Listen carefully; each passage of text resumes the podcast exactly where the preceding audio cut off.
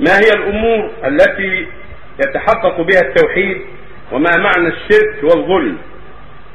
التوحيد يتحقق بإخلاص العبادة لله جل, جل وعلا والإيمان بأنه مستحق العبادة وأنه واحد في ربوبيته واحد في إلهيته واحد في أسمائه وصفاته وأنه سبحانه لا شبيه له ولا شريك له لا في أفعاله ولا في أقواله ولا في صفاته وأنه مستحق العبادة هو الله وحده لا يستحقها سوى سبحانه وتعالى.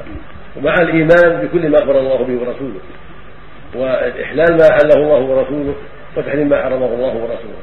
هذا هو التوحيد هذا هو الإيمان والهدى الذي يكون به العبد مسلما. أيوه. ما هي الأمور التي يتحقق بها التوحيد؟ وما معنى الشرك والظلم؟ أما معنى الشرك والظلم فظاهر. الشرك معناه جعل لله شريكا في العبادة يدعوه مع الله من ولي أو نبي أو شجرة أو صنم. يدعو يدعو مع الله يستغيث مع الله ينظر له إلى غير ذلك. فهذا هو الشريك. ويطلق أيضا على الشرك الأصغر.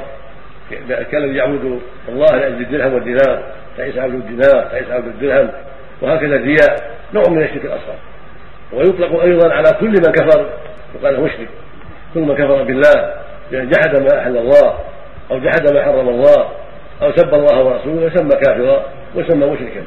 لأنه بفعله هذا أطاع هواه وشرك هواه العبادة مع الله وأطاع أوامر الهوى والشيطان وصار كافرا لجحده ما أوجب الله كجحده وجوب الصلاة أو جحده وجوب صوم رمضان مع الاستطاعة أو جحده ما أباح الله من الإبل والغنم والبقر أو من الحبوب المباحة من الحنطة والشعير ونحو ذلك أو سبه لله أو سبه لرسول الله أو استهزائه بدين الله ونحو ذلك.